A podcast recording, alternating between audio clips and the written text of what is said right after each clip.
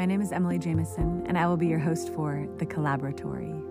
This listening prayer experience is meant to be largely experimental, in the sense that we will collaborate together, tamper with ideas of life and faith and God, and we will form new hypotheses, adjusting along the way. There are no dead ends in a laboratory, but only new ways forward. I cannot wait to journey together.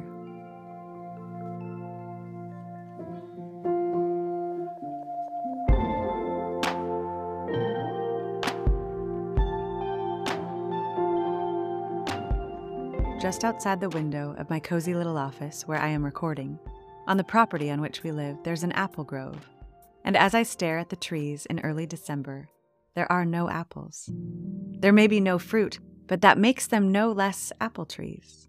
Whether they're in full bloom and laden with fruit in the early fall, or entirely barren as they will become in the coming months, they're still apple trees.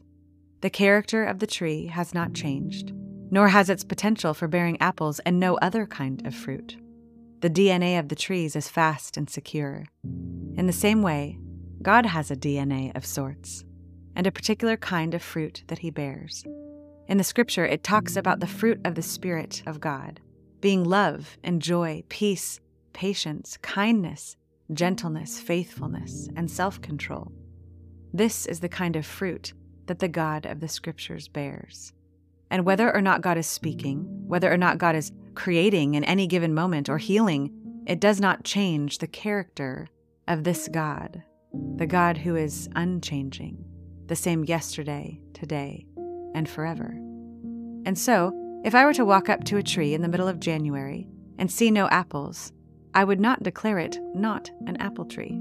It's just not in a season of fruitfulness. It is at rest.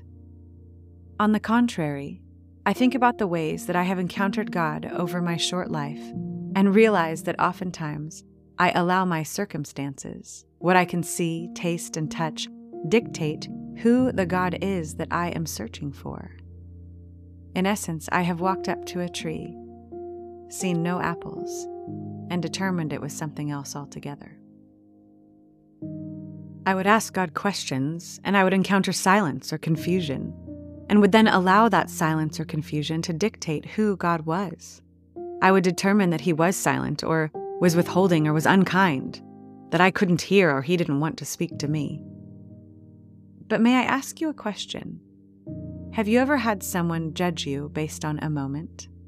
And their interpretation of that moment, that scenario, was not in alignment with your true character? Have you ever been misunderstood?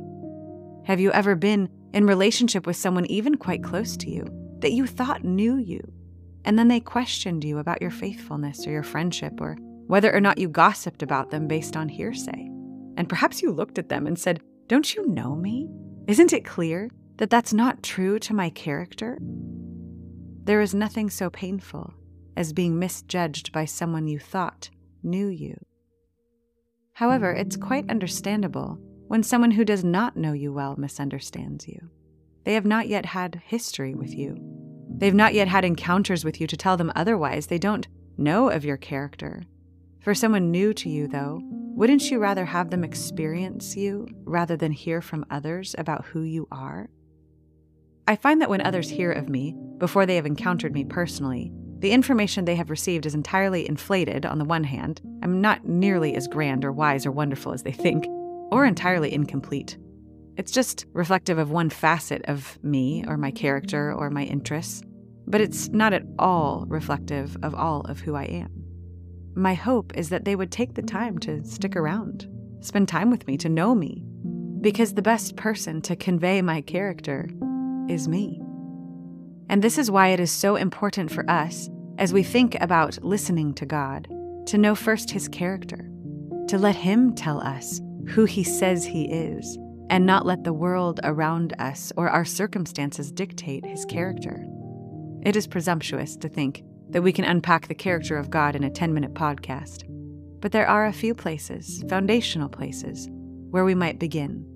Because when we understand the character of a person, then we can interpret what they are saying or not saying in terms of who they truly are we have much less a chance of misinterpreting, misunderstanding, misidentifying them if we know their heart. So when I look at Exodus 34 6, which is the most quoted scripture by the scriptures in the entire Bible, it says that God revealed himself to Moses.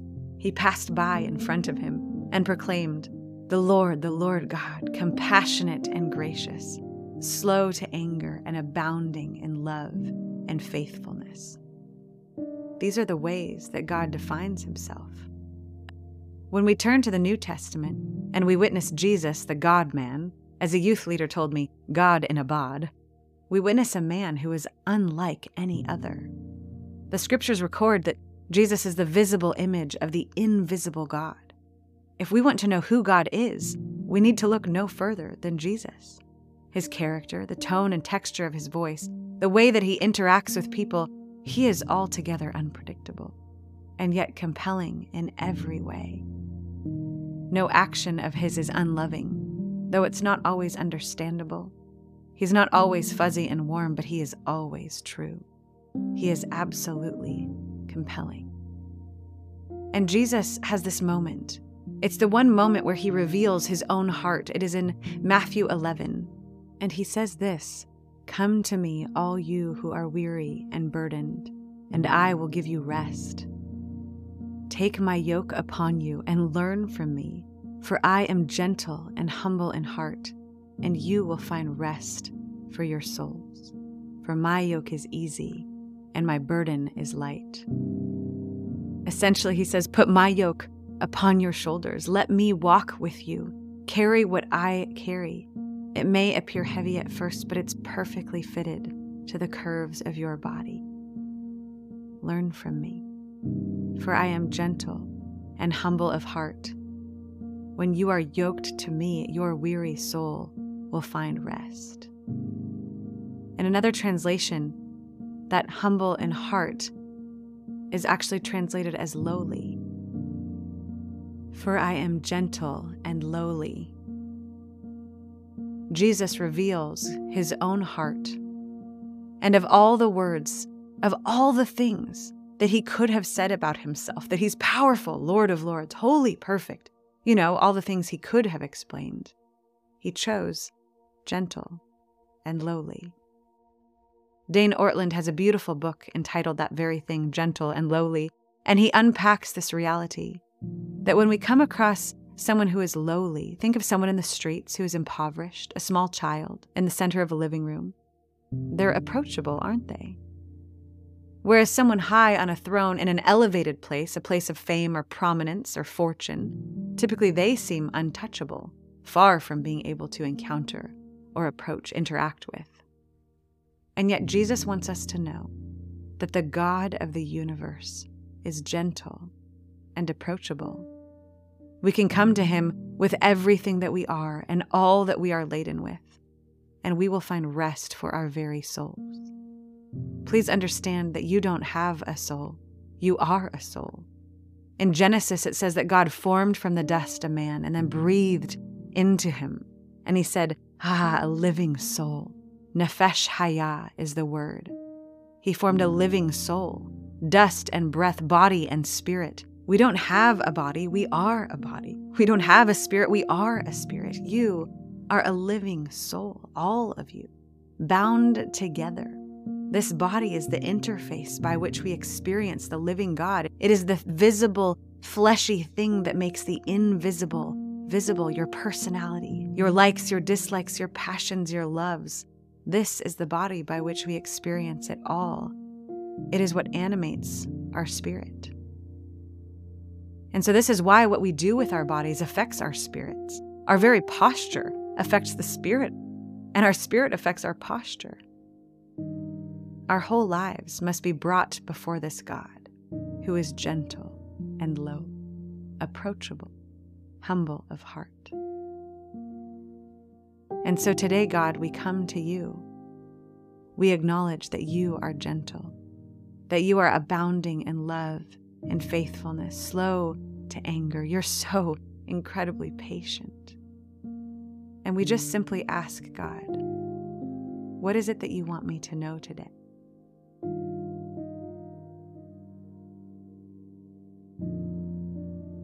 there's a moment when Jesus encounters his disciples. And he says, No longer do I call you servants, I call you my friends. He says, I came not to be served, but to serve. Could you imagine God, the living God, desiring to serve you today, to relieve you of your burdens? I want to ask you, what burdens are you carrying? What burden is just too heavy? As that burden comes to mind, if it were an object, what would it be? The person, a thing, a schedule, whatever comes to mind. Would you just get a sense of God before you? Perhaps He's kneeling, maybe standing. What is the sense you get of this God that approaches, comes near? Would you see yourself handing Him that burden that is so heavy? What does he do with it?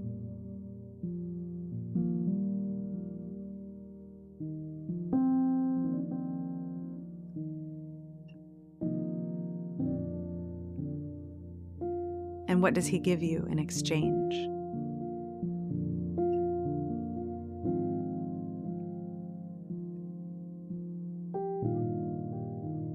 What do you sense? It could be a word or an encouragement, a hug, a sense in your body. It could be something altogether different.